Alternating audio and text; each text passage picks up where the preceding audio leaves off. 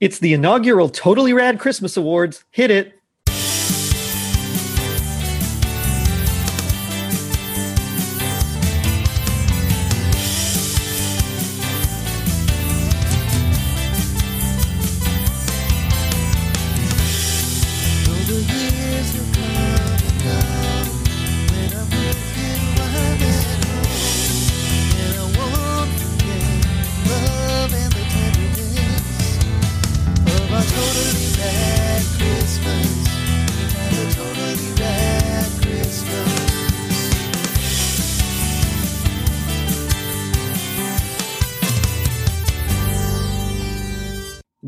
Welcome, everyone. Welcome to the first Totally Rad Christmas Awards.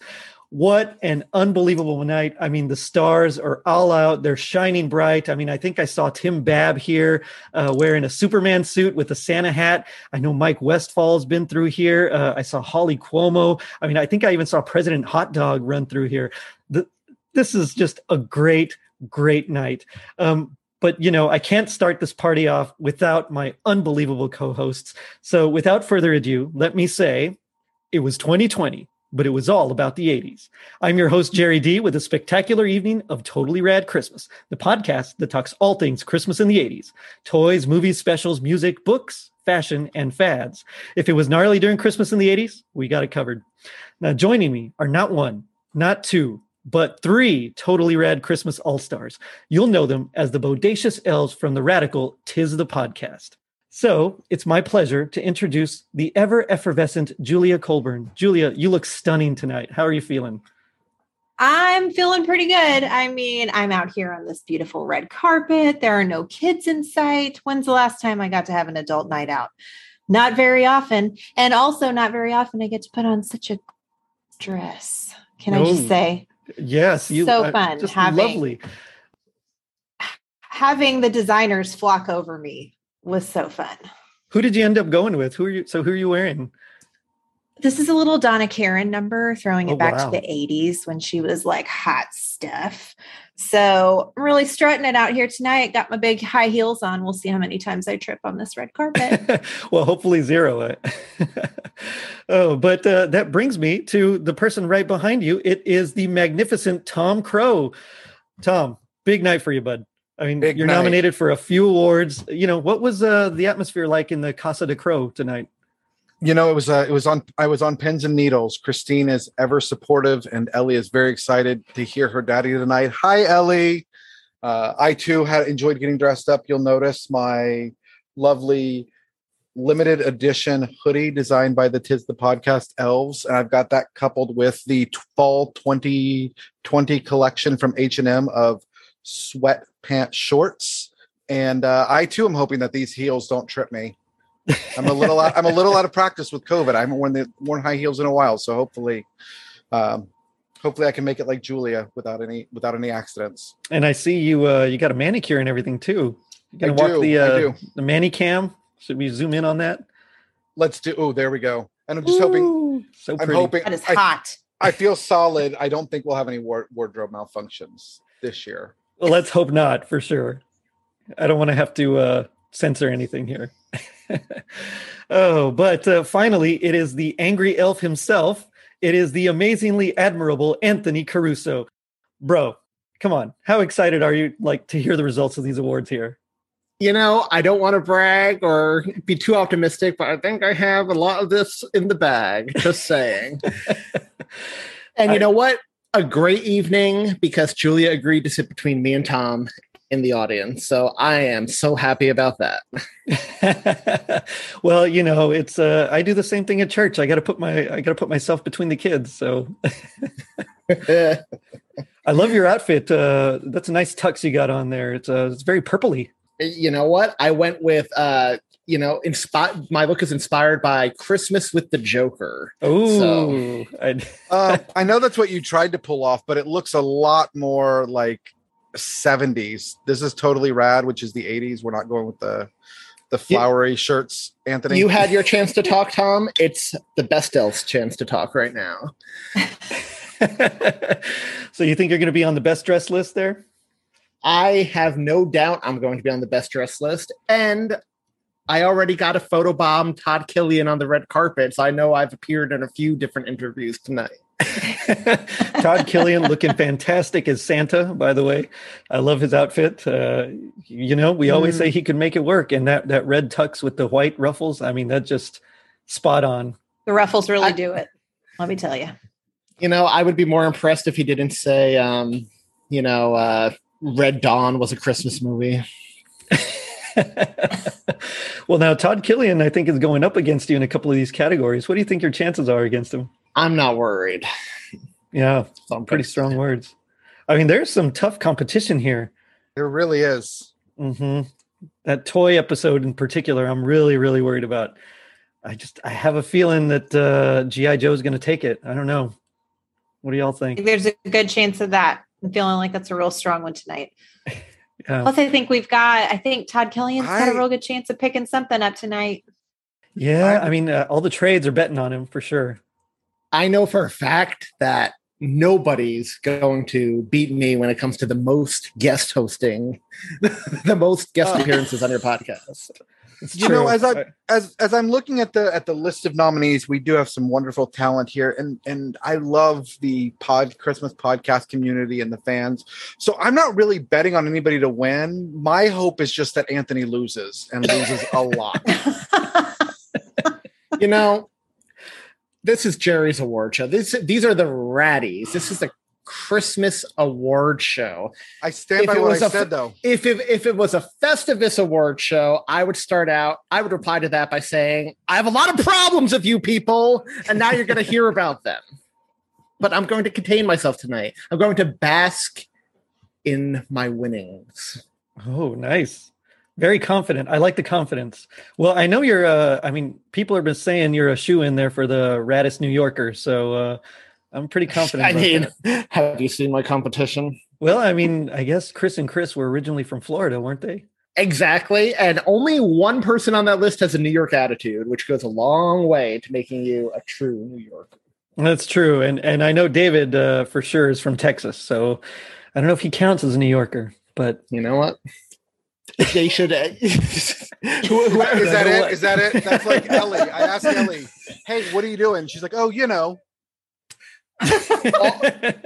All I'm saying is, whoever came up with the nominees for these different uh, categories, there should have been some disqualifications here. oh yeah, like what? Very interesting. Like what? How about the fact that only one of these New Yorkers is actually from New York? Hmm. I'll have to bring that up with the Academy. He didn't. Or how define- about- they, they didn't how could- define New York? They didn't define New Yorkers. It could be anybody living in New York. Uh, then they transplants should- transplants call themselves by the name as well. yeah, they- And, you know, and some purists only say that people who live in New York City should be called New Yorkers. the You know, I rest have- of us look down on those people. Well, that's a whole nother story here. And and I, I thought ju- this was I thought this was the ratties, and you were you were holding in and basking in in your winning. This this feels like a rant. Plus, what genius even puts Not even people with acknowledging less guest appearances than myself in the category? They don't have to stand a chance. Mm. Well, I think what that's saying is that your contributions to those episodes were so minuscule that they don't even count as a full one. That's how I would take that if it were me. I would Julia, think could maybe I you should rein do in the better. child, please? Maybe I should do better. All Hashtag- right. You know Hashtag what? be best. Hashtag be best, Anthony. You know what, y'all? I don't know about Tom, but me and Julie have to get backstage and prepare for these presentations. So nah, I'm just gonna wing it. I'm excited. I'm, I'm excited to it. start seeing Well, all I'll, the uh, goodness coming out of tonight. well, then I'll see you all inside. Thank you, Jerry. All right. yeah, Jerry. And uh, yep. La- later, What- dude. What what's that? Yeah. Okay, yeah, I'm getting word the show's about to start. So uh, let's go ahead and, and and get inside, and we'll get to that first award.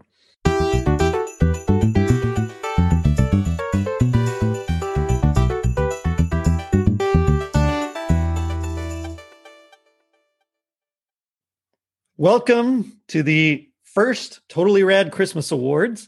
Our first award is for the Raddest Guest Duo, presented by the lovely Julia. You know, sometimes a show is covering such a big topic that one guest just isn't enough. Luckily, there are podcasts out there hosted by two people to really make sure all the bases are covered and nothing is left out. The first category tonight really celebrates these guest duos and makes us say, Welcome to the party, pal. Nominees for Raddest Guest from Claymation Christmas Celebration, Mike and Rusty. Oh, Third Eye Blind. That Third Eye Blind record was like five singles on side A. Uh, I don't know anything on side B. Get to that. Get to that fourth eye. So, So fun. so, so someone needed to arrange the tracks better. Is what you're saying? well, that, that's Or just maybe how- they arranged yeah. it perfectly. Yeah. Like maybe the- they but the did. Yeah, you're like, all right, next. You, you My analogy off at a doesn't- point. My analogy doesn't work as well because, of course, the big showstopper is at the end here. So it would be like it would be like the Third Eye Blind record, but with Semi-Charmed Life, the last track, the last song, yeah. Right, so, or something like that. I don't. I The don't thing know. about the thing about records is, you know, those first few tracks will get you to buy it. right. maybe. It's true. But yeah. with a with a TV show, you have to like stay to the end to get Well- like commercial money. From Scrooged, Chris and Chris. I think it's pretty accurate. I think it's pretty accurate too. It's pretty accurate. We're like even picking out like, oh, he probably works close to you know Rockefeller Center because he's working with TV and he's across the street from it. Like yeah, they did a pretty good job of even like locations and all that I, kind of stuff. yeah, it's, it's definitely in like the the very kind of like New York sort of characters. Like you have Yeah. um, the the taxi driver. we can get into it, I suppose, like he's he's obviously like a very New York kind of a dude. Right. And there's always other people like like that work with him, and you can kind of just tell like oh, this is like this. They're going. They're trying to do what they can to make it feel like it's like a New York. But it's all kinds of different personalities and stuff. That I mean, I'm sure it happens everywhere, but here we're so condensed and together that Right. kind of like weird personalities shine a little bit brighter. yeah, yeah. I think they did a good job on it for sure. From Knight Rider, the fabled Saturday Morning Mafia. this episode was the same way. You kind of forgot it was Christmas at time because you were just moving from point A to point B, back to Mhm. point A to point C, back to point B. You Yeah, were I- yes. Jerry mentioned a couple of them, but I kind of jotted down Knight Rider's tips to make an episode Christmassy. Ooh, uh, Basically, mention anything Christmas related when it doesn't call for it. right. And that makes it a Christmas episode. Um, yeah, those guys don't have the Christmas spirit you mentioned. Um, let's let's make like Donner and Blitzen before Kit jumped. oh, yeah. Um, I'll be sure there's a Saint Nick when he's talking to April, um, and then um, he says, you know, those jokers are starting to take the thrill out of Christmas for me. It's like, okay, it's a Christmas episode. yeah, So, yeah. From Santa Claus the movie, John and Ben. Well, it's your favorite uh, Christmas movie. It is. It is. I grew up watching this movie. Um, I was only three when it came out. Okay. So every year I watched this on a VHS that my parents recorded off from I don't even know what with it had commercials and everything. Nice. And that's how I grew up watching it and then finally it showed up, you know, in stores for you to buy. Mhm. And then when I met John, I showed it to him and Well, up to this point, anytime you mention Santa Claus the movie to anyone, they go, "Oh, the Tim Allen." The Tim one." Allen, yep. And, you, and she'd go, "No, no, not Tim Allen. It's the other one. You know, with the elf and the John Lithgow and everything." But it's like, "Oh yeah, I'd heard of that movie," and it's become a Christmas tradition. And every Christmas season, we talk about this movie way too much. way too much. From Saved by the Bell, Lyle and Lassa. Uh, and the Yeah. Mr. Tuttle. I remember Mr. Tuttle. Yeah, I liked Mr. Tuttle. He was cool. I mean, he was died not he wasn't long cool, but you know. Oh, did he? Oh, yeah, rest like in peace. when like 2000, 2012, something like that. Oh man. keep keeping uh, uh, keeping within the the, the, The theme of our of show. our show. Every every single episode, we have to say, "Oh, this person died." Yeah. I, I don't think there's been an episode thus far that we have not had somebody that that was dead on the show. I don't think. I, I, I don't I don't think either. Yeah. well, that's okay. Frasier? I- was it Frasier? I don't know if if uh, the guy from Frasier was dead by the time we did it. No, Frasier might have broken that curse. yeah, I don't guess. recall. I don't recall you saying that in that one. Hmm. But- Interesting. And from A Christmas Story, Josh and Kristen. You know, I've got to, I've got to confess, Jerry. When I, every other time I saw that movie growing up, I thought it was set in the '80s. Oh yeah. Yeah, like, and it wasn't until we were just watching it, Chris was like, "Hey, this was set in the like 1939, 1940 time period." And I was like, "Oh." I just when I was little, like because it looked older, I just thought that that was what it was like in the '80s. It's kind of silly now as an adult thinking that. Oh no, there, there was a lot more neon and uh, crazy Yeah, hair. true. Yeah, that's true. Wait, they should make that in an 80s version. That would be pretty good. That'd be pretty dope. I could do that. I, I like that. I'd I call down. playing the old man. Past Jerry. And the winner is from Knight Rider. It's the fabled Saturday Morning Mafia. This is actually Todd and Michael's first nomination and win. Thank you, Jerry.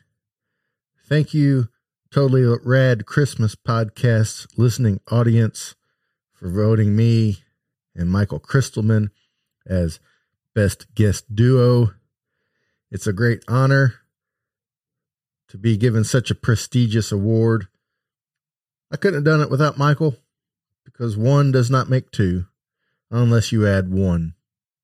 Thanks, Michael, for being willing to jump on the podcasts with me to create such a awesome guest duo for our friend Jerry D. And anytime the members of the fabled Saturday Morning Mafia get together, it will be and always has been award winning. Thank you. Thank you very much. Thanks for selecting Todd and I as the raddest guest appearance. That's pretty awesome. And obviously, I have to thank Todd because without him, I would not be a duo and part of the fabled Saturday Morning Mafia. So, thank you very much. They say that music is the language of the spirit, that it's the literature of the heart and the soundtrack of our lives. If nothing else, it gives us all the holiday feels. Am I right? Well, here are some songs that made us want to throw an elaborate ruse of a Christmas party to fool would be burglars. The nominees for the Raddest Music episode are from Band Aid, April Riley. I have a I don't know why, but I have a thing for supergroups. Um Nice. like anytime people that I, I like I like my worlds colliding. Yeah. Um, you know, I think that's why I like the Avengers movies because Yes. I like all of my guys like you're they're all here at once. Um, Yes. so like um the supergroups when it's like somebody from this band, even today, um, you know, there are groups like Audioslave where you have members of Rage Against the Machine and um, and and Soundgarden. You know, just, I, I really enjoy supergroups. So I think that that might be part of the reason I like this because there's just so many people that I know and like. And I Yeah. also like being able to try and pick out who's who. Obviously, I do that for you. From Last Christmas, Dwayne Bailey. Yeah, he played them all um, using drum machines and synthesizers. That's why the drums sound very um, clinical. Yeah. uh, and they're not inspiring at all. Yeah. Um, but yeah, it was uh, him in his bedroom. Um, apparently, he went back home to his parents' house and wrote it in his childhood bedroom. Oh wow. Yeah. Talk about nostalgia. But, uh, From Christmas in Hollis, Anthony Caruso. So can I go to the next verse? Yes, He ahead. says, But then I was illin because the man had a beard illin. and a bag full of goodies. Twelve o'clock had neared. So I turned my head a second, and the man had gone. But here's the part that baffles me. But he left his driver's wallet smack dead on the lawn. So Santa has a like driver's license he needs for his magical sleigh. Apparently, I guess so, yeah. The song is telling us. From Bon Jovi versus Sting, Ricky Misi. So between the song being resurrected from another time to putting his own twist on it musically as well as visually, uh, that got me thinking I've got to check out more of Sting's Christmas music, and he does Mhm. have more. He does, And- yeah. He does, and and I like I like most of them, not necessarily all of them, but I do like most of them. So that was it for me for Gabriel's message and how Sting suddenly went from being so-so and not so much a favorite to like, whoa, okay, he's got my respect with this song. And from Christmas Island, Scott Leopold. Well, and it wasn't, you know, that polished, uh, you know, the, uh, I guess the overworked studio feel that you got from a lot of stuff back then. Right, the overproduced. Yeah. Yeah.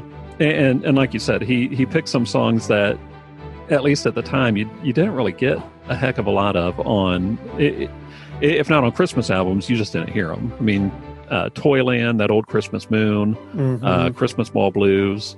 Um, it, they were they were songs I had heard before, not not a lot, but hearing it from Leon Redbone, it, it- they they just took on a whole new life for me.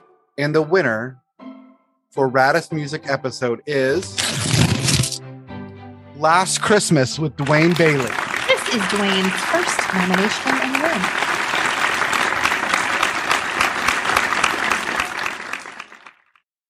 Thank you, everyone who voted for me. And I'd also like to say thank you very much to April, Anthony, Ricky, and Scott. It was just an honor to be nominated with you guys. But in the end, it doesn't really matter who won because we all have a great time appearing on your show, Jerry. And I wish you all the very best for the future.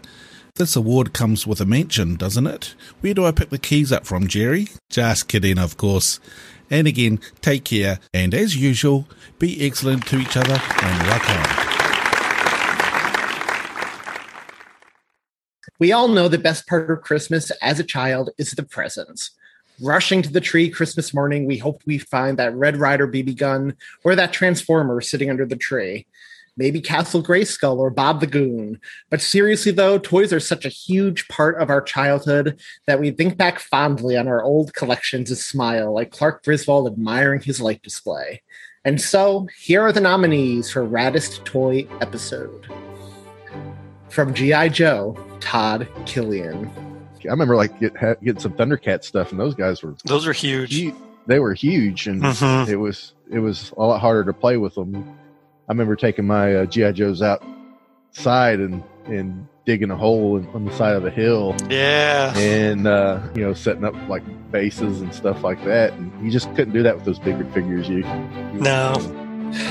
From He Man, Tom Crow. I think the time I got my very first He-Man doll, and it was that clunky, you know, you, you the opposable He-Man, Oh yeah.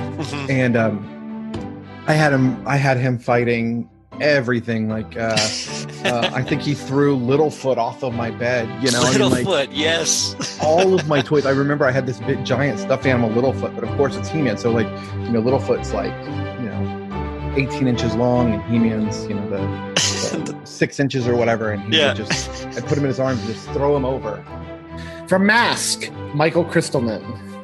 yeah, I actually I had um, the the copter. Okay. I had the uh, Camaro Trans Am. Okay. I had um, Sly in that like purple, um, I guess deep blue um, um, motorcycle, Oh yeah, yeah. And then I had um, the um, um, oh, I'm losing it. Um, the main Venom guy. From Cabbage Patch Kids, Julia Colburn. So I was born in 82. So by the time Christmas of 83 rolled around, I wanted me a Cabbage Patch Kid doll. Nice. And so my mom had to call the store and get an appointment, had to show up at a specific time, Yep. and they gave her two choices. One of them had a pink dress and long hair and freckles, I do Mhm. believe. And the other one was one of those newborn Cabbage Patch Oh yeah. with a Mhm. yellow dress on. And I looked at both of them and I picked the newborn. And it was like my lovey Nice. for years upon years upon years. So Oh, wow. I have all the love for Cabbage Patch. From Rainbow Brite, Katie Carty Hiley. Um, what's funny is that in the 80s, I was actually a bigger He Man fan than I was Nice. Rainbow Brite. Um, I have an older brother, so he chose what we watched a bit more than I did.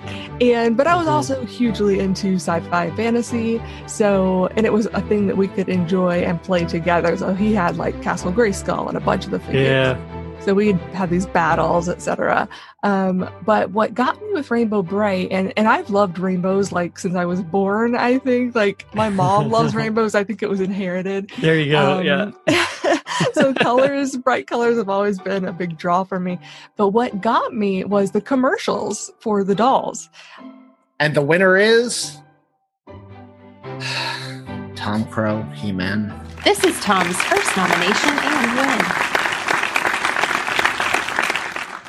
What a huge honor to be considered, much less to win for the Raddest Toy episode of last year on Totally Rad Christmas.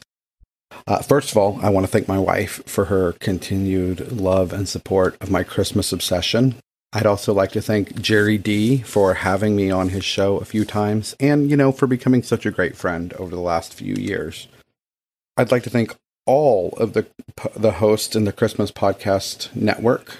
Your commitment to sharing the love of Christmas with the world really does bring a smile to a lot of people's faces. You know, I'd be completely remiss if I didn't take just a moment to thank my committed co host, with whom I get to work each and every week to produce Tis the Podcast, and without whom I never would have gotten involved in the Christmas Podcast Network and made such amazing friends. Thank you, Julia, for all that you do. And thank you, everyone who listens to Totally Rad Christmas and who voted.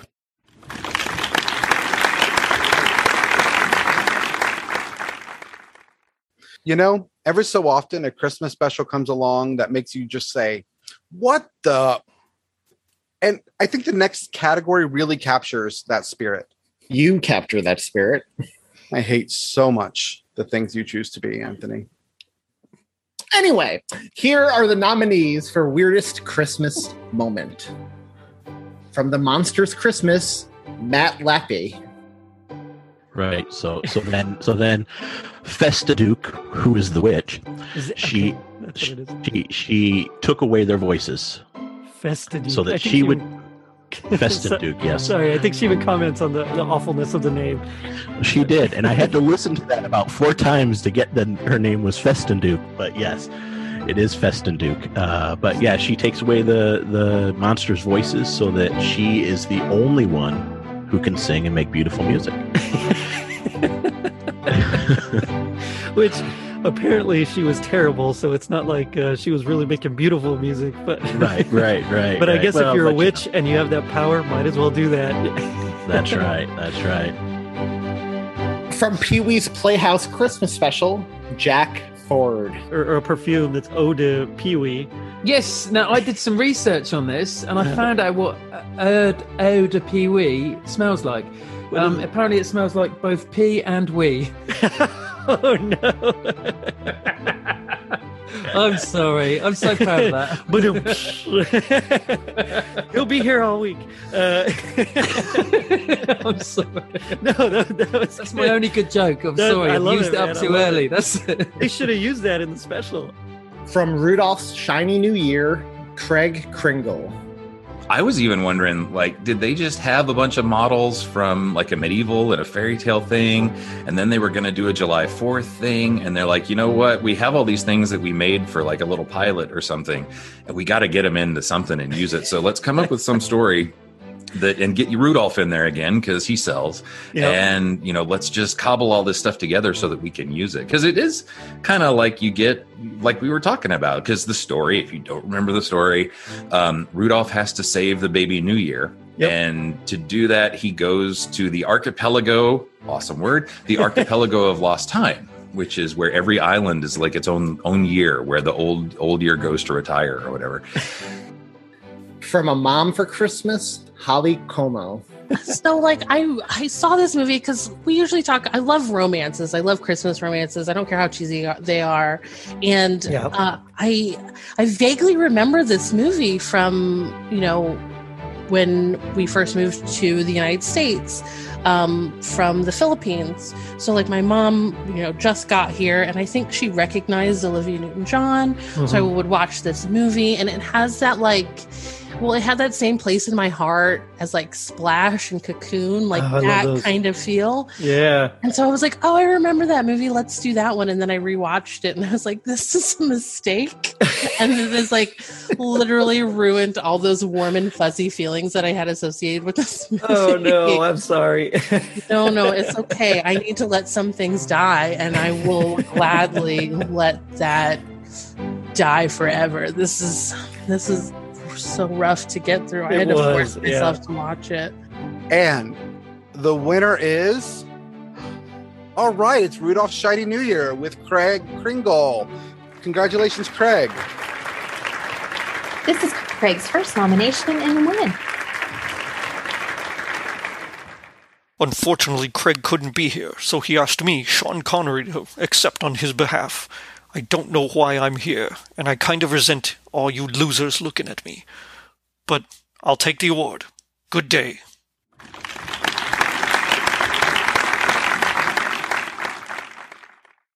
Hey, Julia. So I have this friend named Todd who suggested this very next category. Oh, yeah. I guess it does seem you've had a lot of Todds on the show. Yeah, you know, I think uh, I think you're right there. Here are the nominees for Raddest Guest named Todd. From G.I. Joe, Todd Killian. Me and my friends used to trade them. Oh, nice. Like playing cards. You know, if you had some something you really wanted. I remember one of my friends got uh, Storm Shadow, and everybody was going nuts. Storm Shadow, yeah. And, uh, one of my friends basically traded all his GI Joes for Storm Shadow. it's like ah, that might not have been the best move in the world, but From Knight Rider, Todd Killian. the bank manager confused me a little bit because I thought he was in on the robbery for a minute. Oh, okay. Oh, really? Because he, when the the clown van pulled up, he like runs over there, and then he backs up to the passenger door of the van. He's like, "You guys are late." Like he was getting ready to let that guy take him hostage. And I thought, "Oh, the bank manager's in on it, so it's going to have a little bit of a twist." But then they steal his watch, and I'm thinking, "Why are they stealing his watch if he's in on it?" But then we never see the bank manager again. So yeah, I guess they had ordered clowns for the Christmas opening of the bank. that's yeah, that's probably Yeah. what it is. It's- yeah. From Newhart, Todd Killian. was one of those shows that came on, and we've talked about this before in the past. Is one of those shows that my family did not miss. Gotcha. And I rem- I remember watching it as a kid and just like loving it, but I kind of got all the big jokes and all the slapstick jokes. Mm-hmm. You know, and uh, and I remember my my I remember my dad specifically just literally cackling at the show. you know, and uh, it it was just one of those shows that we did not miss, and we looked forward to it week after week because it was so well done and so well written. And Bob Newhart is probably the more I think about it, you know, preparing for this episode, more I think about it, I think Bob Newhart is probably one of my top five all time comedians. From The Incredible Hulk, Todd Killian. Yeah, yeah. Ruffalo plays that great, um, nervous, sad loser. Yeah, he you know, uh, with no self confidence. You know, Mhm. and it's it's real it's real tough to do. But but he's also kind of got that little bit of a, a a cool chill about him to where you know he's not super you know high strung like a Edward Norton would be. Right, right. And, and uh, it just comes across so much better.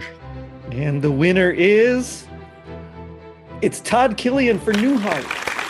Todd's 143rd nomination and second win.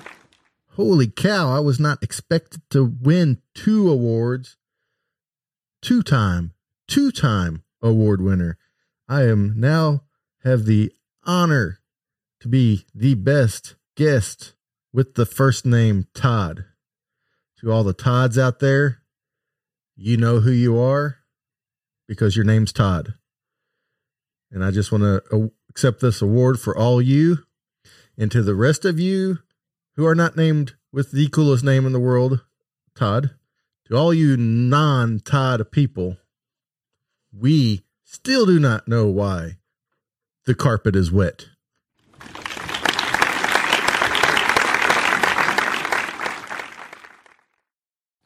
Well, that was an exciting category, wasn't it?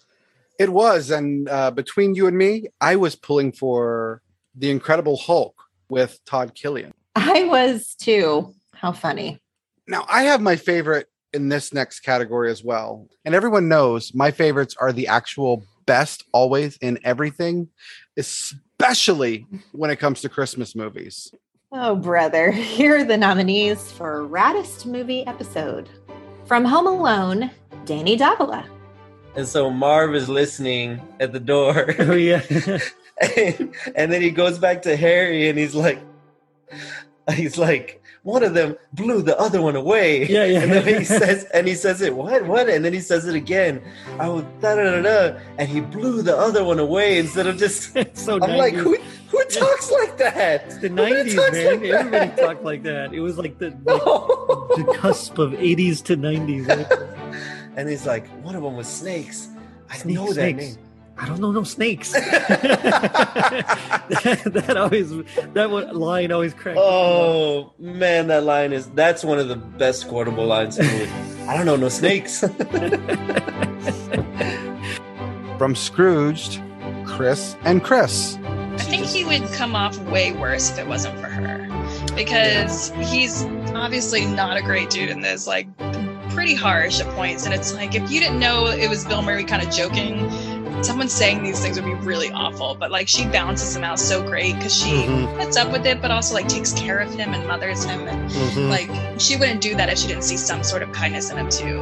I mean, she might have because she needed a job and she had a lot of kids to take care of. Yeah. But I've been nice to some bosses that weren't very awesome. I guess so. But it just seemed like they had a they had a rapport and relationship of some sort, you know. From A Muppet Christmas Carol, Matt Bledsoe. He's very creepy, and I think there's a funny line with uh, Rizzo where he's like, "Is this too scary for the kids or something?" Because because Gonzo and Rizzo are narrating the whole thing, or kind of walking through the whole thing, which I think is one of my favorite parts of the movie. That they have these little funny bits, and they kind of guide you through the whole thing. And and that part, they're like, "Listen, guys, we'll see you at the end. Goodbye. We're getting out of here."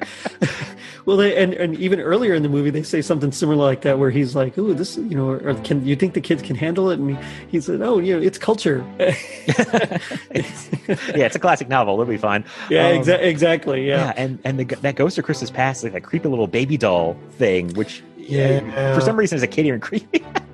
From National Lampoon's Christmas Vacation, Lucas Hinojosa. You know how you, you have it, you had that fear of 18 wheelers, right? When you were Yeah. younger? Yeah. I never had an attic access uh, Okay. until until I was like in my, I don't know, maybe sixth grade, Oh, seventh okay. grade.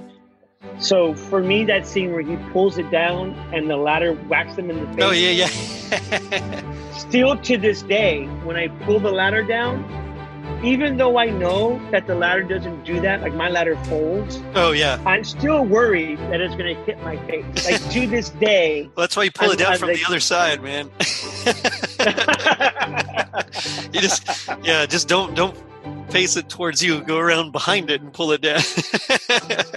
Um, no, but I, I still, you know, just kind of like hold my hand up there, like I'm gonna stop it. Like, like you're ready.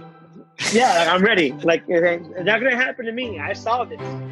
From Santa Claus the movie, John and Ben. um, Alexander Salkind and his son uh, Ilya, they produced the Superman movies. Right. And the Superman movies were starting to lose steam, and they also had to pay royalties to Warner Brothers and DC for the rights to Superman. So they Mhm. were like, well, let's build our own big budget superhero that we don't have to pay any royalties for. And they landed on Santa, Santa. Claus. I mean, he's a hero. Yeah. He is to, when, when I was a kid, he was. He's definitely my mhm. hero. Yeah. It's like on paper, like this is this is gonna work. We're gonna make Santa Claus movies forever, but it just didn't turn out that way. From the Monster Squad, Sean Robert. And there's a whole series of deleted scenes where they actually caught Dracula before they get into the castle and they stake him and they, they have him set aside and they're just waiting to open the hole in limbo so they can throw his body in. And while that's happening and they break in and they do all that stuff, um, there's like a vampire bride that comes around and the guy that's watching Dracula messes up and he pulls the stake out of Dracula to attack the vampire bride Oh no. and then Dracula, you know, rises and, and gets that guy and then gets away. So it, there's it's it's an interesting part in the movie because you can basically get everything you need from the scrolling text at the beginning of that they fail. Um, but when they they show you, it's like okay, well, how did they fail? Yeah. But it's but it's Wow. there. It, it works. And the winner is from, From Home Alone, it's, It's Danny, Danny Davila. Davila. This is Danny's first nomination and win. Danny Davila couldn't be here because he's defending his house from the wet bandits. I'm accepting this award in, from his behalf. Thank you.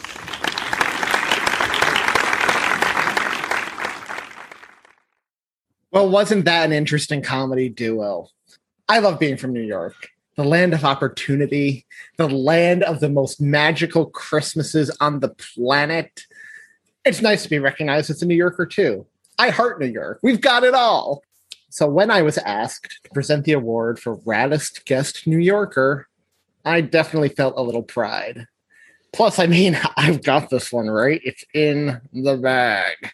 So it is my honor to present the nominees for Raddest Guest New Yorker. They are from Time Life Treasury of Christmas, David Davila of Texas.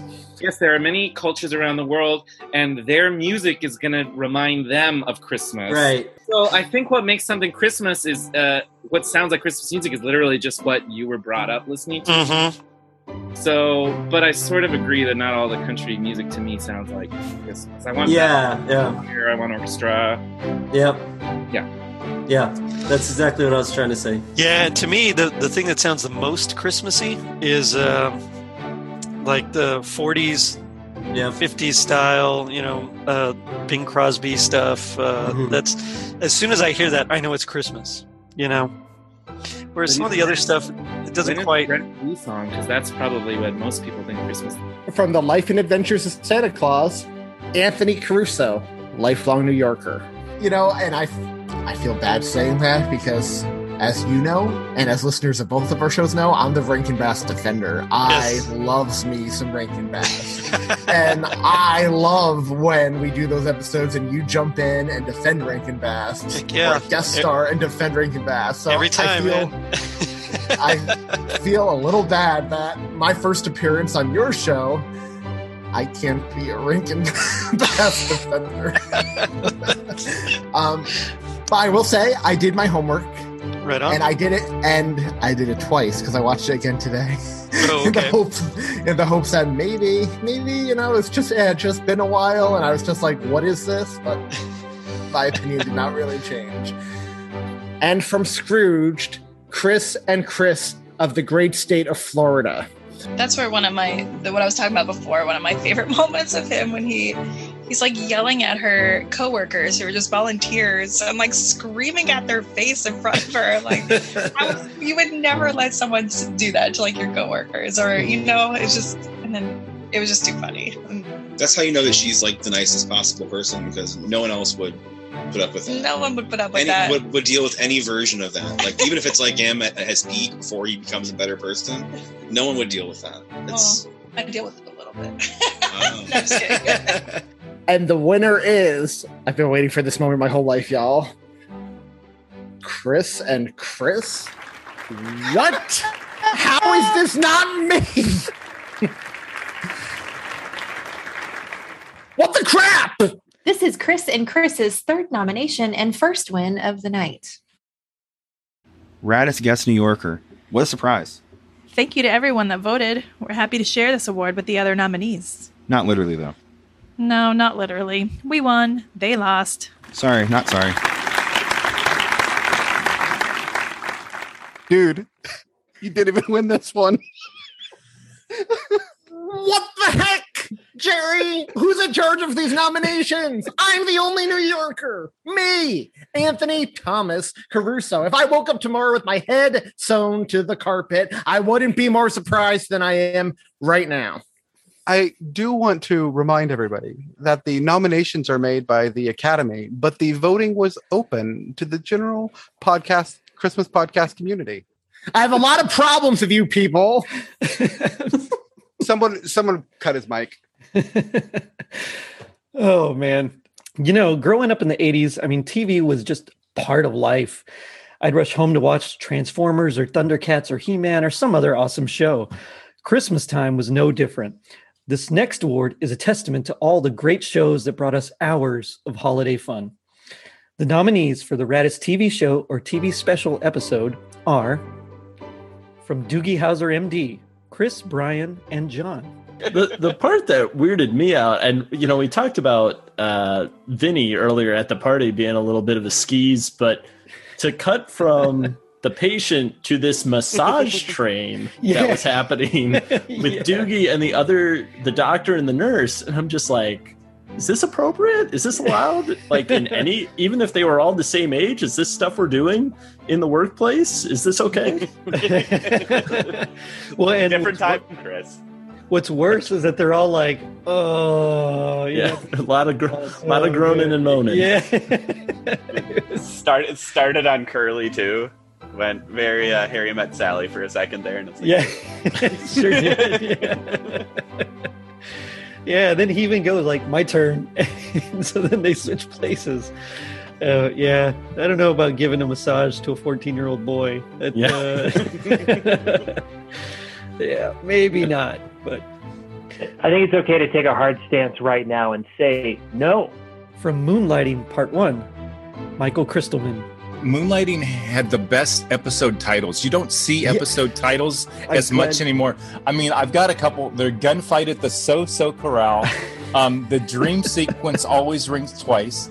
Big Man on Bo- Mulberry Street, which was actually a title of a Billy Joel song. Atomic Shakespeare that we talked about, Mhm. um, and then uh, my favorite would North by North DiPesto.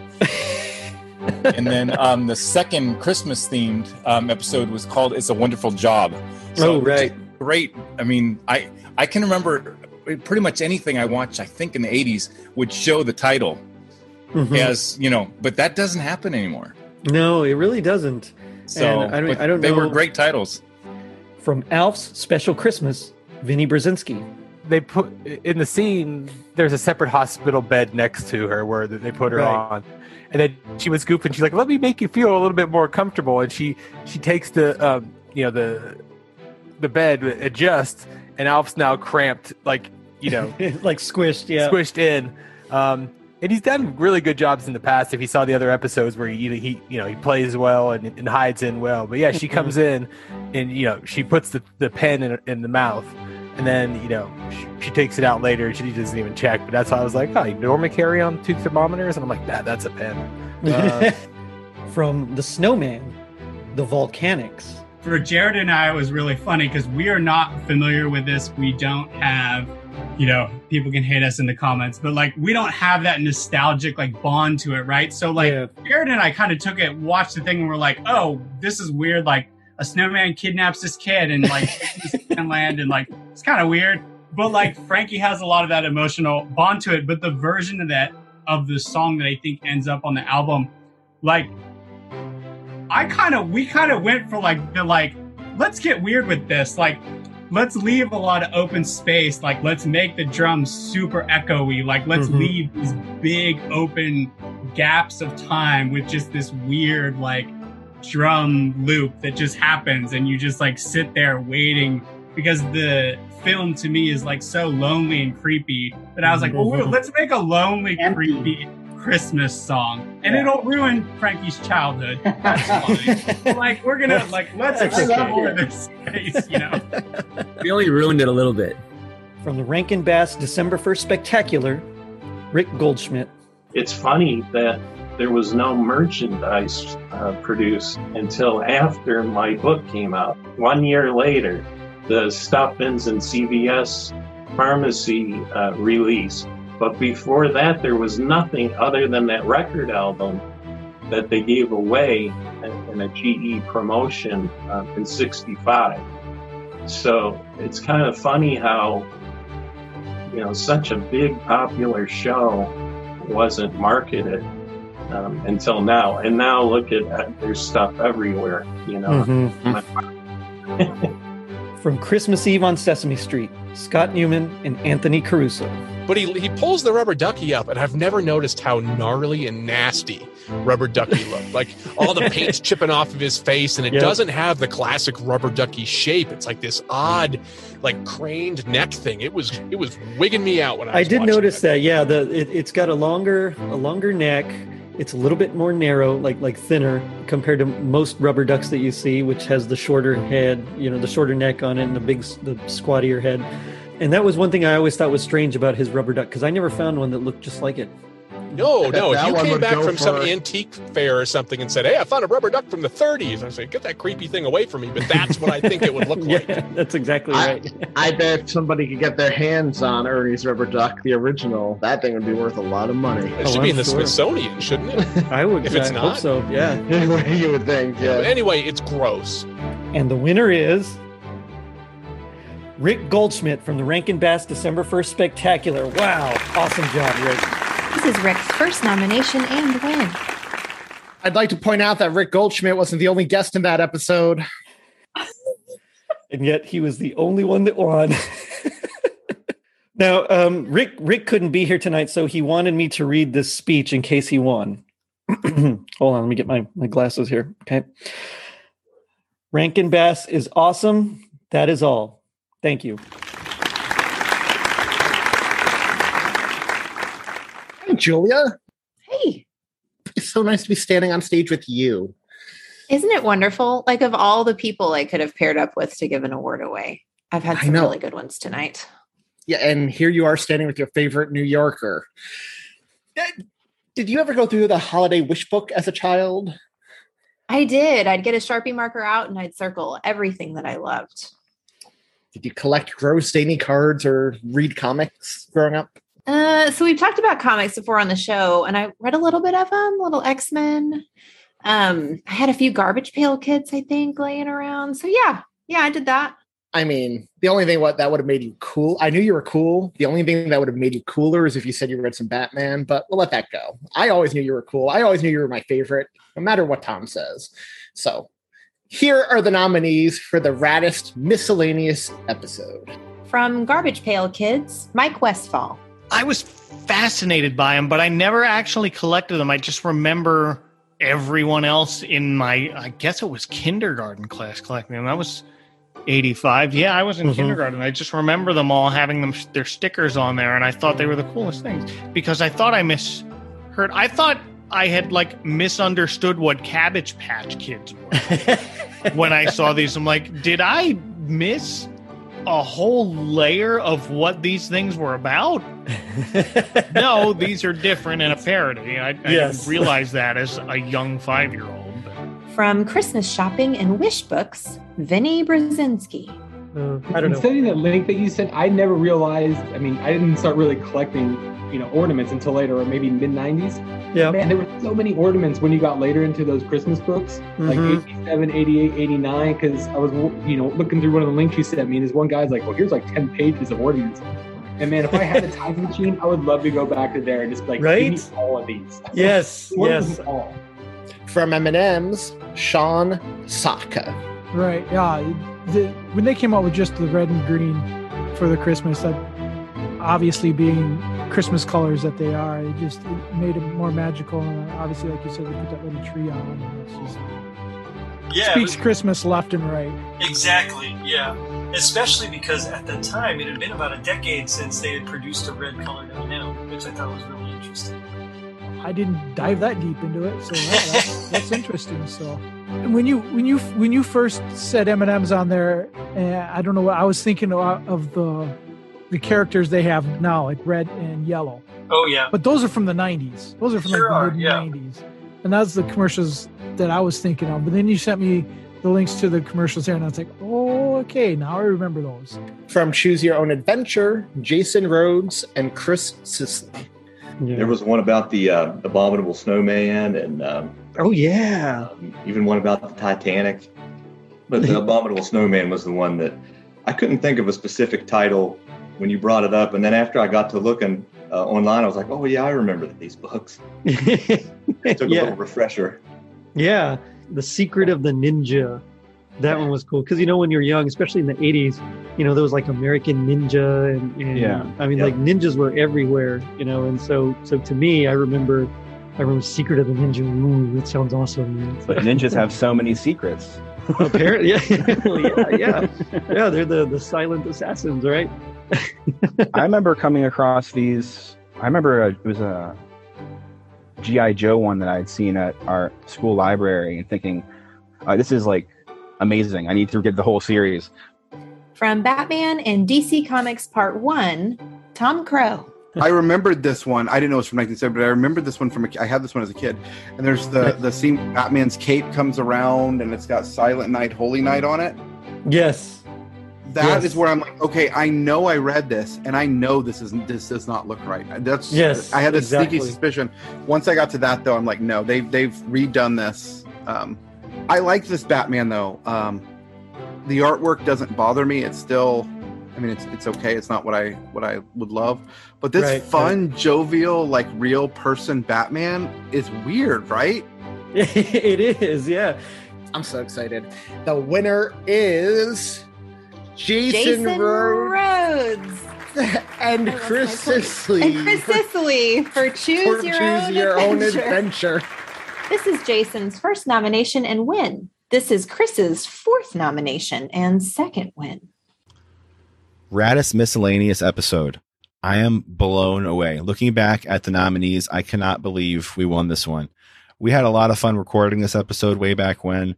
Jerry, Jason, and myself had even talked about getting together and doing another Choose Your Adventure episode, but then that kind of got shelved for a while. But the people have spoken, and I don't see how we can't get back together and do another one. Uh, so look forward to that at some point in the future. Thank you everyone that voted, and most importantly, thank you to Jerry for putting this all together. This has been a lot of fun. I'm happy to be a part of it. Uh, thanks again for voting, everyone. Hey, Jerry, Jason Rhodes here, sending out a thank you to all the listeners that voted for the Raddies, especially those that voted for the Create Your Own Adventure book episode for Best Miscellaneous. Recording the Create Your Own Adventure book episode was a lot of fun. It was awesome talking with you and Chris, and I thought it turned out really well. And hopefully I'll be on again soon, Jerry. Thank you.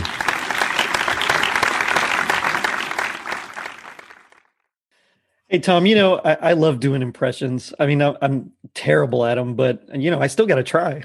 Uh, it's like I tell my daughter, sometimes your best just isn't enough. Well, I guess that's why I still haven't won yet. Oof. Maybe I should start bribing the listeners. What do you think? Keep the change, you filthy animal. Dang, that was pretty good, man. Here are the nominees for Raddest Gag Me with a Spoon impression. From a claymation Christmas Celebration, Rusty Spell as Rex and Herb. Uh, mine's more of kind of a Dana Carvey style impression where the, I the, es- the essence of uh, the thing without being too literal. So it's just like the banter between the two, especially when they pitch to a song. And you just, the moment he says the song is when you realize you don't need them. And so, so it just sounds like, The Dagobah snacks, but no, we don't need that for further. The, the snackins, but but good snacks. No, what I need is that. Well, okay. Well, anyway, joy to the world. From G.I. Joe, Todd Killian as Destro. There, I guess the part I will I will be doing is um, it, the scene is GI Joe is taking back their base, and they have uh, uh, Destro. They have Destro surrounded, and they say, uh, "We have you, Destro." And Destro replies by saying, "Or do I have you?" From Santa Claus the Movie, Ben Harrison as BZ. Maybe we can do dueling Lithgows instead. There you go. I like that. no way. No way. No. Maybe between you two, but I cannot compete in the dueling Lithgow. No, not No, you, you can you you can do it good for free. Do it. Do it. Do it. Okay. For free? Love it. From Mickey's Christmas Carol, Mary Richards as the Weasels. We already talked about it, but I think I think it's the part with the two weasels. Like, I just when they're digging and oh gosh, I can't even do their voices now. It's like leaving me. But they're like, um, because I'm keep I keep hearing the the Pete guy in my head. Um, where what are they saying? Hang on. Oh, my listeners are going to make you win because I'm messing this up. Where they're like just kind of laughing back and forth and um, okay, I can't even do it. Never mind. I don't like them. I don't. I could cut the tension in this room with a knife, Jerry. The winner is Todd Killian as Destro from G.I. Joe. This is Todd's 506th nomination and third win. Three time, three time, three time Raddie Award winner. Thank you, Jerry D. Thank you, audience. Thank you to my Saturday morning mafia members, the fabled Saturday morning mafia members. I am sending the audio clip of this podcast to Hasbro in case they need a Destro voice actor. I would be happy to do some voice acting in a new G.I. Joe series. Maybe shave my head, paint me silver, and throw me on the big screen with The Rock. I think we'd make a dynamic pair on the big screen. And sorry, Michael, I know we just won an award for the best duo, but if I have to choose between you and The Rock as my as a duo, you're just gonna be left out in the cold, my friend. But no, thank you all. Thank you, thank you, thank you.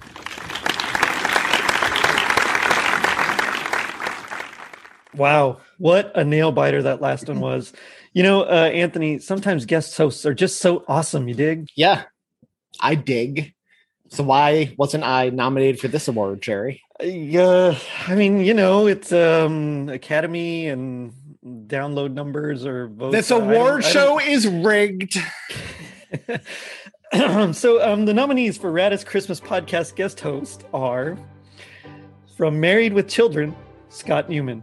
But part of the part of the the the charm of this episode Mhm. is that black title card that's at the beginning. yes. and i don't i don't have the exact verbiage that was on it but it said this depicts a bundy family christmas. It might be very upsetting, Mm-hmm. Upsetting to younger viewers. Yep. yeah viewer discretion is advised. And boy as a i don't know I, I don't know how old he was. I'm gonna say i was 11 as an 11 year old wow like oh i can't wait to watch this. This is gonna be fantastic Oh yeah, I mean, right away it sets the tone because you know something. yeah it does it does set the tone you're right From Superman, Tim Babb. Uh, then uh, it was released on December 15th, which officially qualifies it as a Christmas release. Yes, I that is believe it was even in the marketing. It was, yeah. Uh, also, it's about a guy who wears a lot of red, who lives in the North Pole, and flies all the way around the world. You know what? I'm starting to see it. I'm starting to see it. Not only that, uh, what do we celebrate at Christmas? The birth of Jesus, or It's how someone sent their only son to Earth to save us all. And if you Oh. watch the opening of this movie, you can't tell me this is not that. From a Muppet Family Christmas, Mike Westfall. The only times I've ever remember seeing that many Muppets on the screen at one time is the end of the Muppet movie, Mm-hmm. and a year before they had a special. It was celebrating 30 years of the Muppets, which is now older than 30. yeah. it was like a banquet style almost, where they're all sitting in a banquet hall having dinner, and they were all kind of there, and everybody was wearing formal suits. It was cute. Uh, but then there was this. Th- this was more huddled together because they all have to kind of cram in the farmhouse. Yep. And again, my friend Carl and I counted. We ended up at a. There were 105 different characters in that farmhouse, Five. Oh my gosh. and I think that included Jim Henson at the end washing the dishes. Oh, okay. Yeah, That's he's Muppet like. That's a lot of Muppets. That's a lot of people's arms hanging up in the air. From It's a Wonderful Life, Kara Zelaya. Mm-hmm. She always seems to be very content to be in this town, right? She seems Yeah. very content with this life. And Mhm.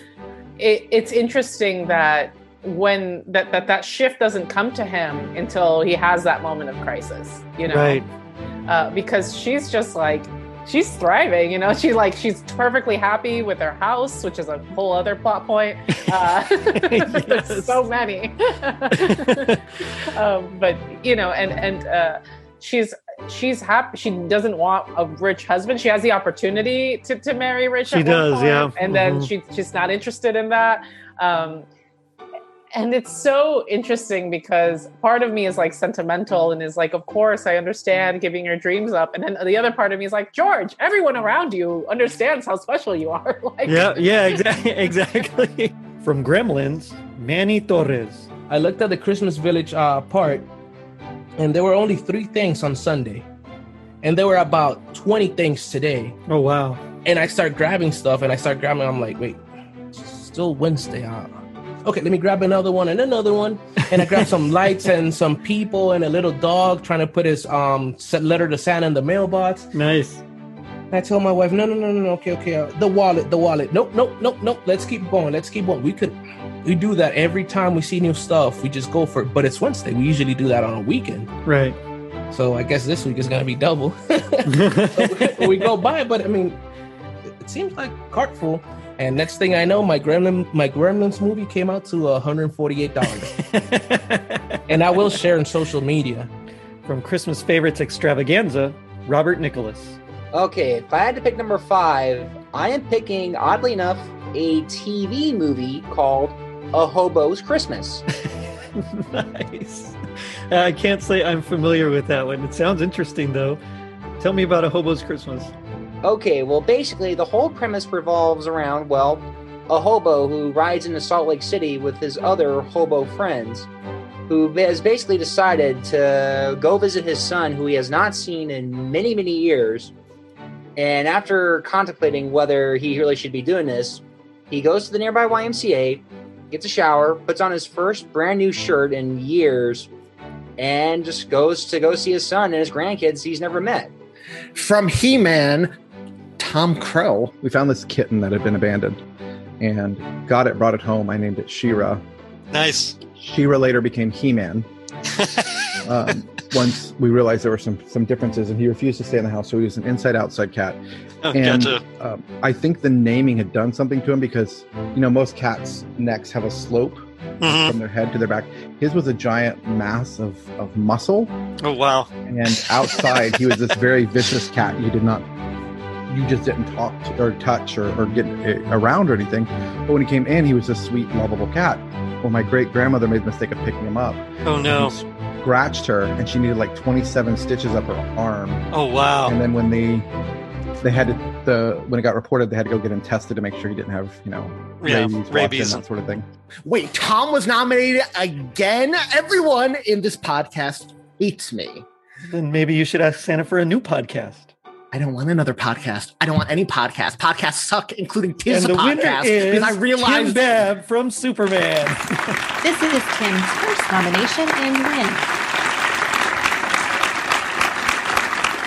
There, it's Tim from Can't Wait for Christmas podcast. And look, I get it. When I came on the show, I picked Superman 1978, which is not a movie from the 80s, nor is it technically a Christmas movie, but I, I don't think it was a bad enough choice to deserve a Razzie. Like, I get it, it wasn't great, but it wasn't that bad. Not like Tim. Razzie bad. Like, Tim. not like so bad. Tim, Tim, Tim. What is imaginary listener? It sounds kind of like Kermit the Frog. You're not getting a Razzie, the awards for bad movies. You're getting a Raddie, the awards for excellence in the Totally Rad Christmas podcast.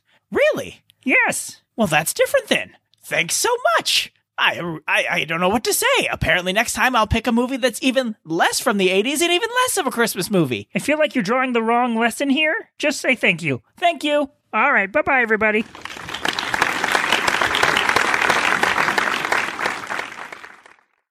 And I think this is the inaugural silencing of a mic for the Raddies as well.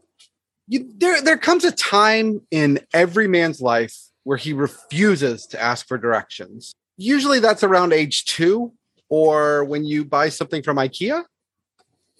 Uh, luckily, we have some dope travel podcasts to suggest fun activities and sites for which we'll never need to ask. It is still a travesty. I didn't win Raddest New Yorker. I am the only legitimate New Yorker. Dude, you're not presenting this award. Get off the stage.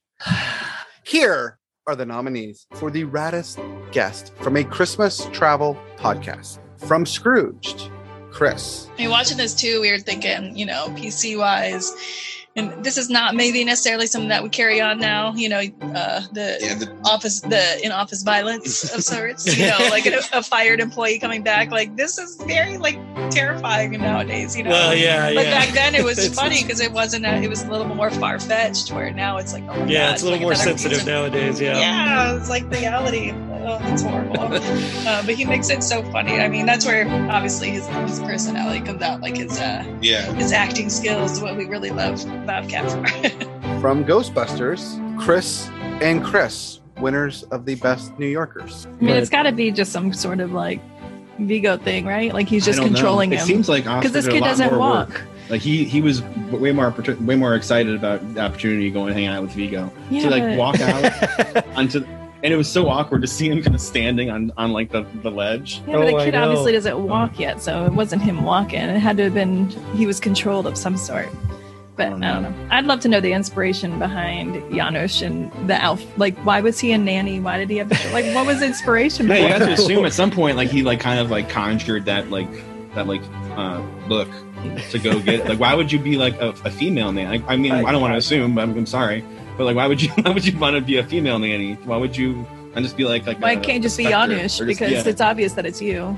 And from Choose Your Own Adventure, Chris.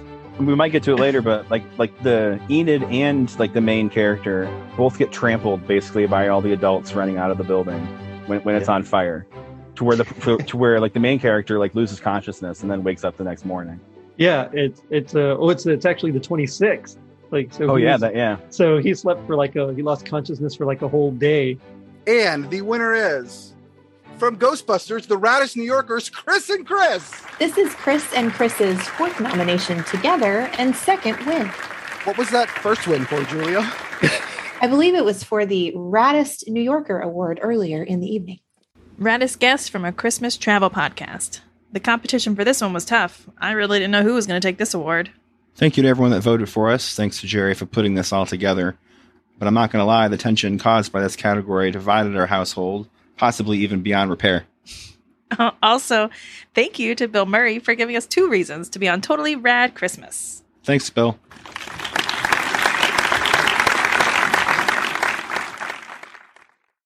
You know, uh, this award show's going late. How many more awards do we have here?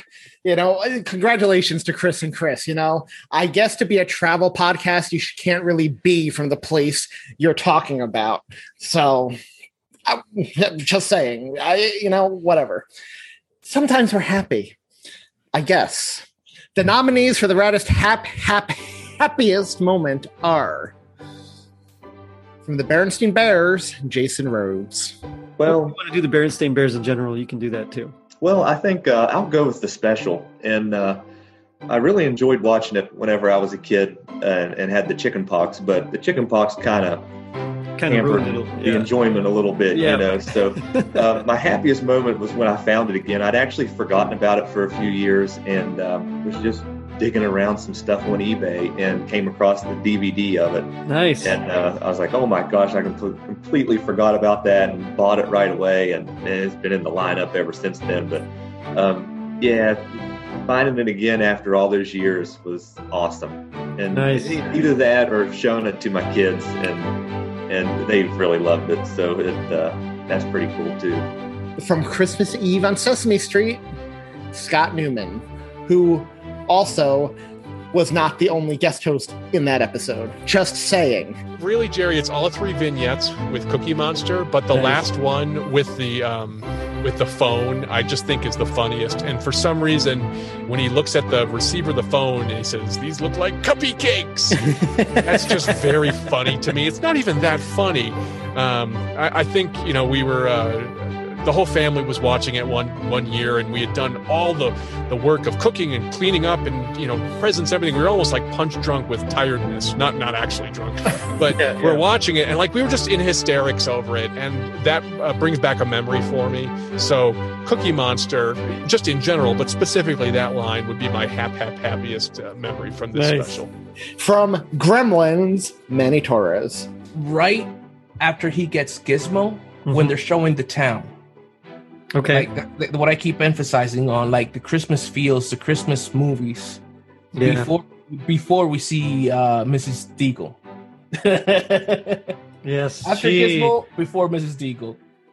okay, right on. Yeah, she she's funny because she's kind of like you know, as I mentioned, she's like the Scrooge, except she doesn't get any redemption, or or the Grinch, who also doesn't get any redemption. I mean, she's just like like Mr. Potter, I guess, from It's a Wonderful Life, just the evil. She gets to fly.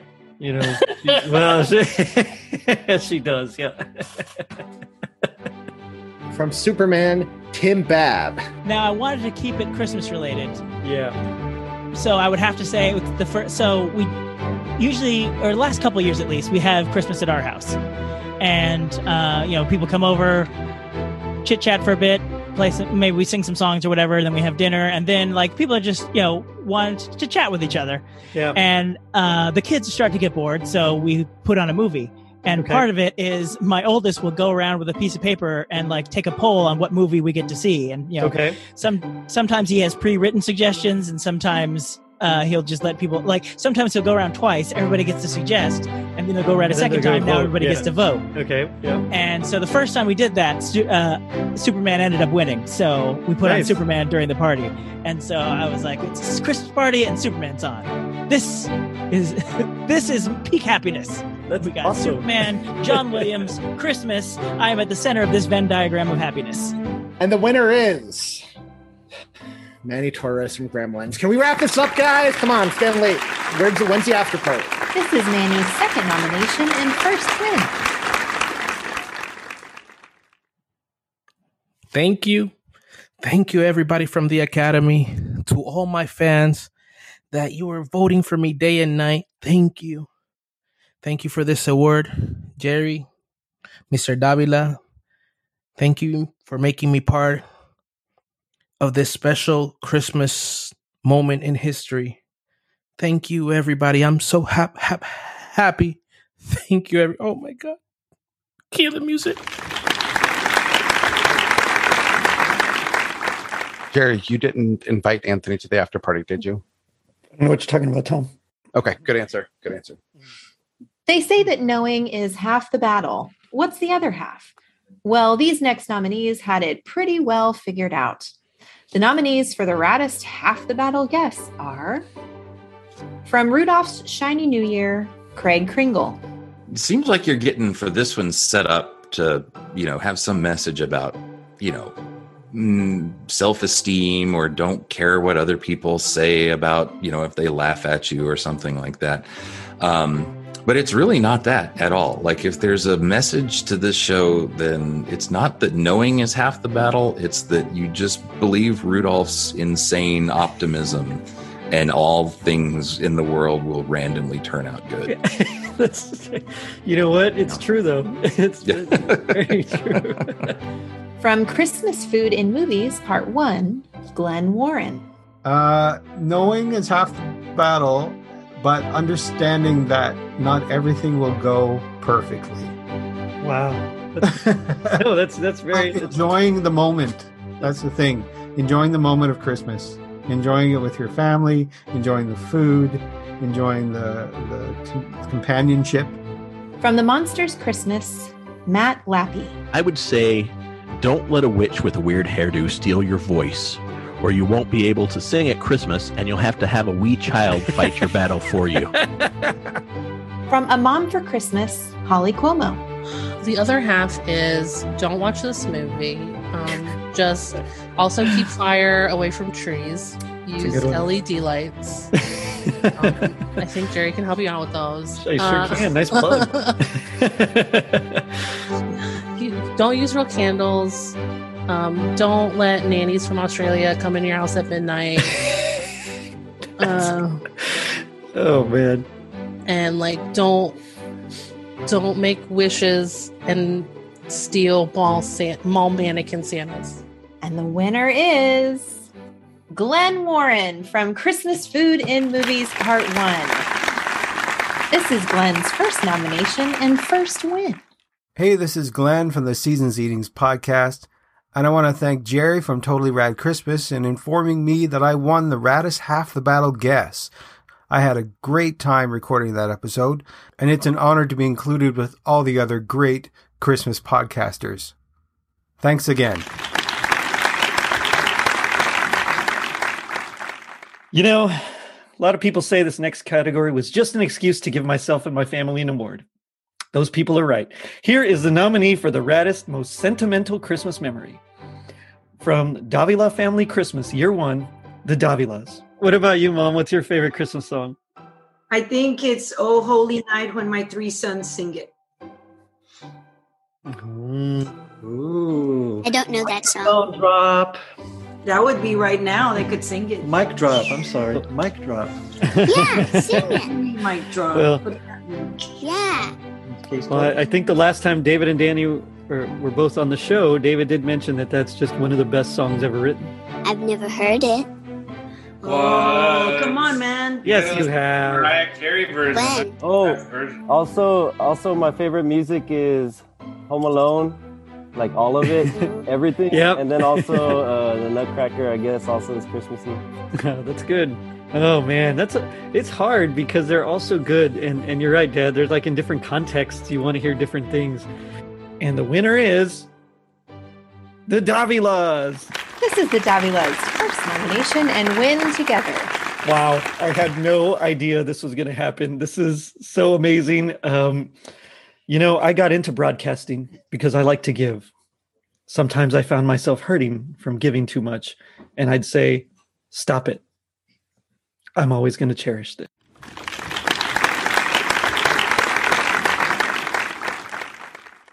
If you need any other proof that this award show is rigged, acting like one of the most famous New Yorkers. FDR, yes. I remember him crying, decrying rigged when he didn't get his way. So, Jerry, do you know that the right kind of food can really make or break a Christmas party? Oh, you're so right. There's nothing like eating junk and watching rubbish. Here are the nominees for the raddest, most delicious food. From Christmas Food in Movies Part 1 with Glenn Warren, The Pies. And then And the same thing with the pies as well. Yes.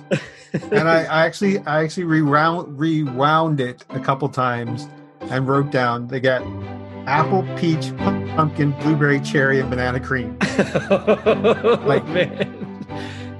I, I I I would say I don't know if it's a culture thing because you can't go to Christmas dinner and go away hungry. From M&M's with Sean Sotka, The Holiday Chocolate. and much to the chagrin of my parents and a lot of go back to bed for another hour and then sitting there watching watching that clock for an hour watching your watch for an hour come on let's get to this time so 6 a.m comes around I can get up but at 6 a.m my parents would let me look at my stocking and that's where i had that candy cane of m&ms and you'd sit there go through your stocking chewing on some m&ms and or have m&ms here and there while you're opening presents and stuff and so it's been a staple for me for Christmas to have M and M's. So that's that, that- my happiest moments just sitting there with the family just on Christmas morning. From Davila Family Christmas Year One with Derry and Danny Davila, The Hot Chocolate. Probably decorating or I mean, it- it's the same. It's yeah, it's decorating the tree, drinking the hot chocolate, chocolate M and m cookies, opening the like presents. four different distinct times that this that we would have to do this every Christmas season. There was the time when we were decorating the tree. Yes. There was like Christmas Eve, like we would, we would usually have like a small get together. My mom would always invite someone over, whether it was our cousins or one of her girlfriends and their kids. Someone would mm-hmm. come over and we'd have like dips and cookies and hot cocoa. And again, we'd have to play that music or it wasn't like officially happening. And from Christmas Food in Movies Part One with Glenn Warren, The Lasagna. Well, before that though, he's Oh. dreaming. He's dreaming of his of waking up, and John has. Oh, and John has the six lasagnas. The yeah. his breakfast lasagna, Bre- as one should have. yeah, you, you know, it takes a long time to make a lasagna. so I don't know how As you know, they're not Stouffer's, unfortunately. no, they're, they're no, they're definitely not. They're probably homemade. And uh, poor John. I mean, he's he's got to be just making these things forever. you know, yeah, for days. And the winner is the pies from Christmas Food and Movies Part One with Glenn Warren. Oh, congrats, Glenn. Yum. This is Glenn's second nomination and win. Hi, this is Glenn from the Seasons Eatings podcast, and I've been informed that I've won the raddest, most delicious food for Christmas food and movies category. I want to thank Jerry for all the hard work he's done, and I had a great time discussing the three Christmas movies we had on that episode. And it's always an honor to be included in all the wonderful Christmas podcasters out there. Thanks again, Jerry, for all the work you do, and I look forward to hearing many more episodes in the future.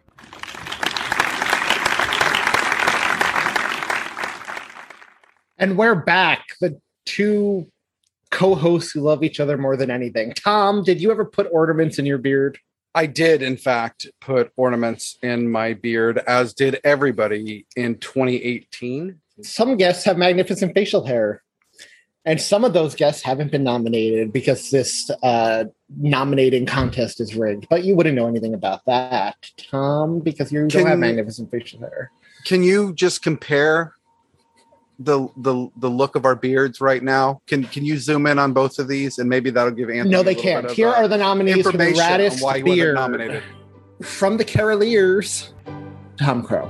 You know he was involved with the Caroliers, right? Was he? I didn't know. I, did not know that. It's really random that you would pull him, that you would call him out. Um, again, the information on the Caroliers is so hard to find. You go to these really random, obscure websites. Yep. But I'm going to go on and treat all of them as though they are well researched canon. Yes, I agree. Because what other choice do we have? yeah, his name was Bobby Stewart. That's it, Bobby Stewart. Yeah. And Bobby Stewart was supposedly he did a uh, supposedly he did stuff with the Caroliers. From Newhart, Todd Killian. Last year, I tried fruitcake for the first time um, because of you know all the jokes you overhear about it Right. are always negative. And then I thought, you know what, it can't be that bad because how are they selling all these fruitcakes if if they're just so terrible? Uh oh. you know, and my and my and my dad gets a fruitcake every year. He get there's this one specialty store he buys a fruitcake from every year that he just swears by. And so I tried a little piece of it. And now I've tried fruitcake and I can move on with my life.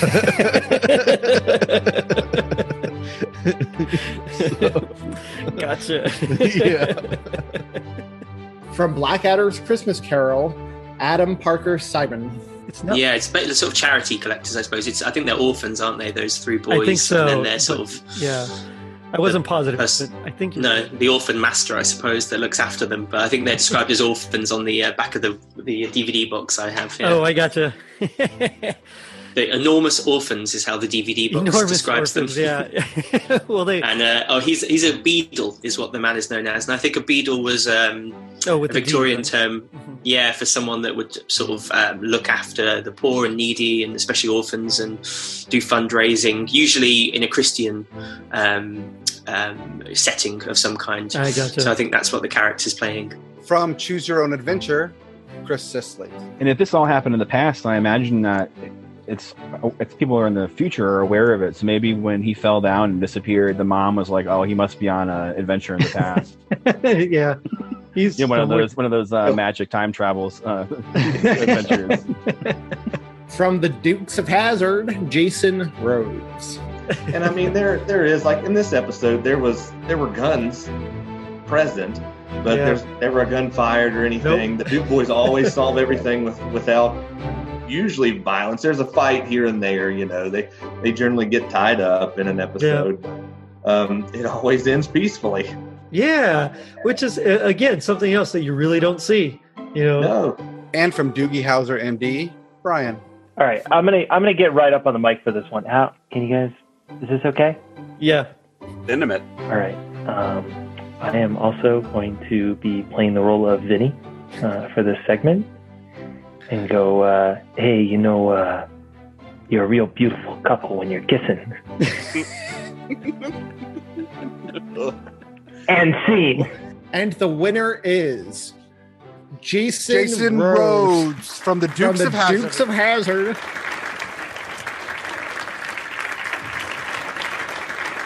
Thank you to all the listeners that voted for the Raddies and those that voted for my beard for Raddest Beard. And as far as my beard goes, I've worked on it for several years now, and it's great that I can actually call it award winning. So thanks everybody again for the votes. Thank you.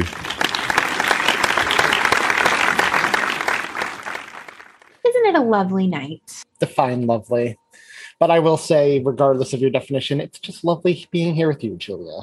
And just like tonight, some guests are very lovely as well. They're such a delight to speak with and listen to. Gives me the feels. Here are the nominees for the raddest, kindest guest. Starting with the best, though I may be biased, as she is my co host.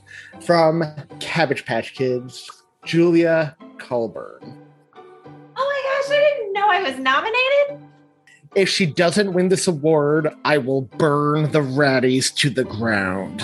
I can't. I I have a hard time parsing it in, into one moment Yep. because my childhood exists with Lily. Mm-hmm. So she was just always there.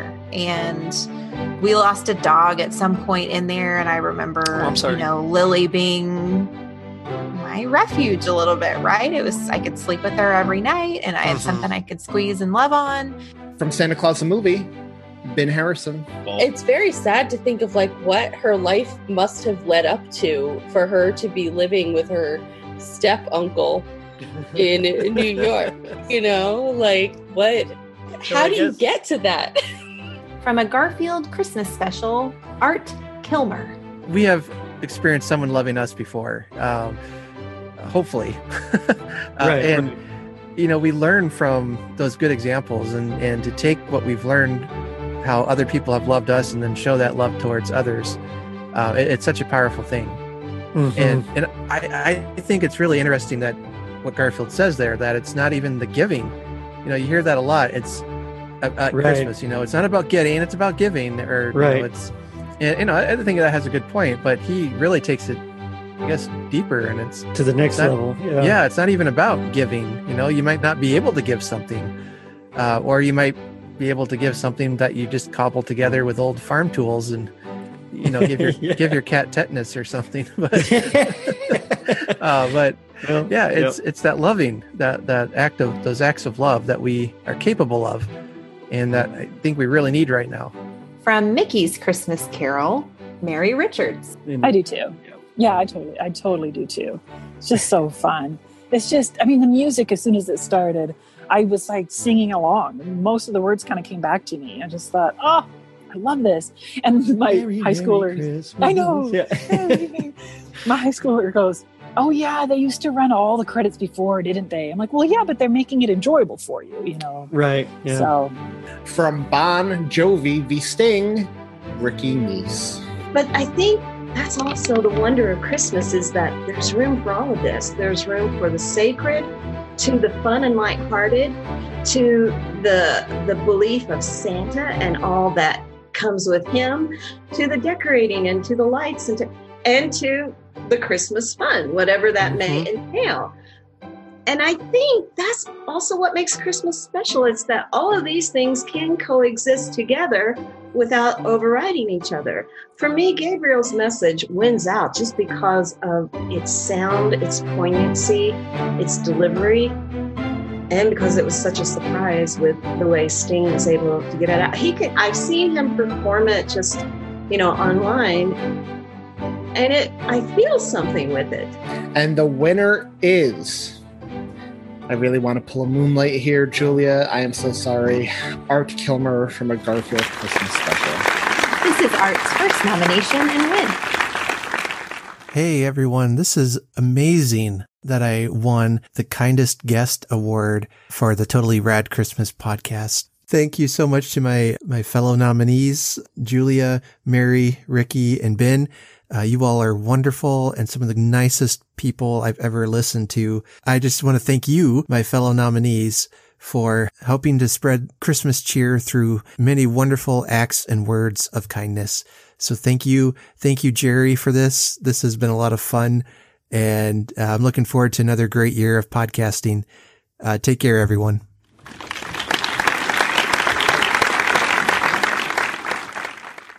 Julia, dude, you really should have won that. For once, Tom and I agree on something. This award show is hot garbage. Well, you know, it.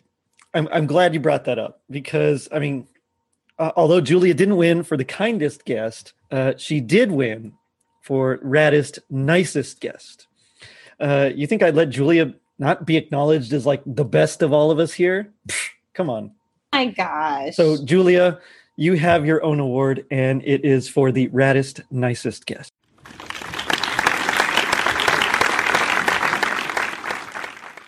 You know, it's been a lifelong dream to stand up here on this stage and hold this gigantic trophy.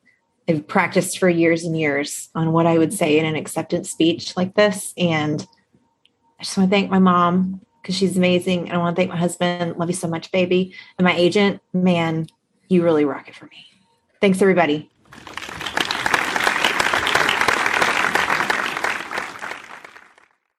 Tom, uh, bro, I've had a lot of guests come back on the show a few times, haven't I? Dude, you have. It's totally rad to talk about retro stuff with you. Everybody is lining up to do it. Has anybody ever has anybody ever told you no? The nominees for the Jerry D Award for the most guest appearances are Anthony Caruso with a whopping six appearances. Chris Sisley with three appearances. Tom Crow with three appearances. Todd Killian with a remarkable four appearances. I have this one in the bag. No one's taking this one away from me. And Danny Davila with three appearances. Wow. I mean, talk about some great nominees here. And the winner is what? Whoa. Uh, I don't believe it. it. What an upset with three appearances. It's Tom Crow.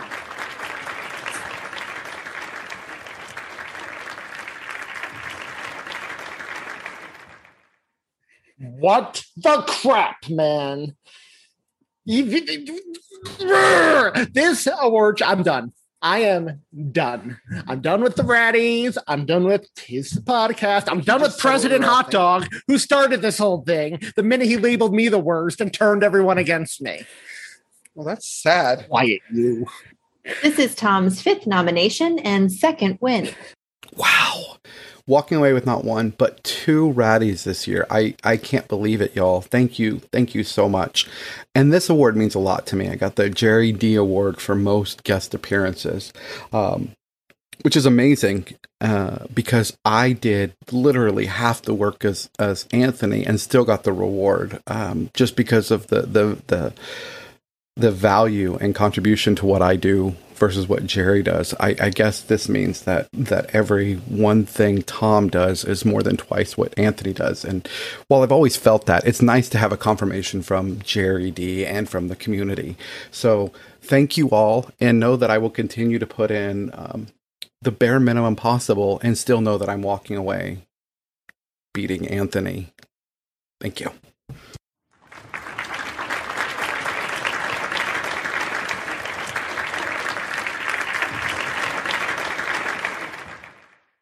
Can we wrap this one up here, Jerry? Can let's go. Let's let's get to the after party. No one wants to hear this rigged ceremony anymore. Like, let's go. Let's go. Let's end this. You know, Anthony, I I will wrap this thing up because you're right. Everybody wants to get to a, a totally rad Christmas party, but I can't do that yet because there's one last award to give out. What's it going to be? The best co-host to Jerry Davila, the best host of the Raddies, Jerry Davila. I almost gave myself another award. You're right, but this one is actually the Raddest Clark Griswold Award, and it goes to you because you have the most heart of all the people on my show. Thank you for being such a good sport. Thank you for loving Christmas the way you do, and thank you for being here tonight. Yay! Congratulations, Anthony. But I do have to ask. You said he was such a good sport. Have you been listening for the this episode? You had your time to talk. It's my turn. I I, re- I really don't know. Uh, We give a lot of I really leeway wasn't on our show. Okay, okay, very. very I, I I I really wasn't expecting this. I I don't know what to say. I am very very touched, and I will. And that's all we this have award- tonight. So uh, thank you for being Tom here got at the- multiple. How many times did Todd win or Tom or they all got multiple acceptance speeches and you're playing the rap music? We only for had me? a place for an hour, man. We only had a place for an hour. We got to go. Can you at least play Christmas in Hollis to wrap me up? Wow, what a great night. Thanks to everyone, all our listeners, my wonderful co hosts. Thanks to all my guests, the Christmas Podcast Network, and the Illumipati. So check us out on our social media pages Facebook, Twitter, and Instagram. And if you're feeling like you just want a Raddie, leave us a review on iTunes. Not only does it help us reach more people, but you also get a free sticker. Now, don't forget to vote. Later, dudes.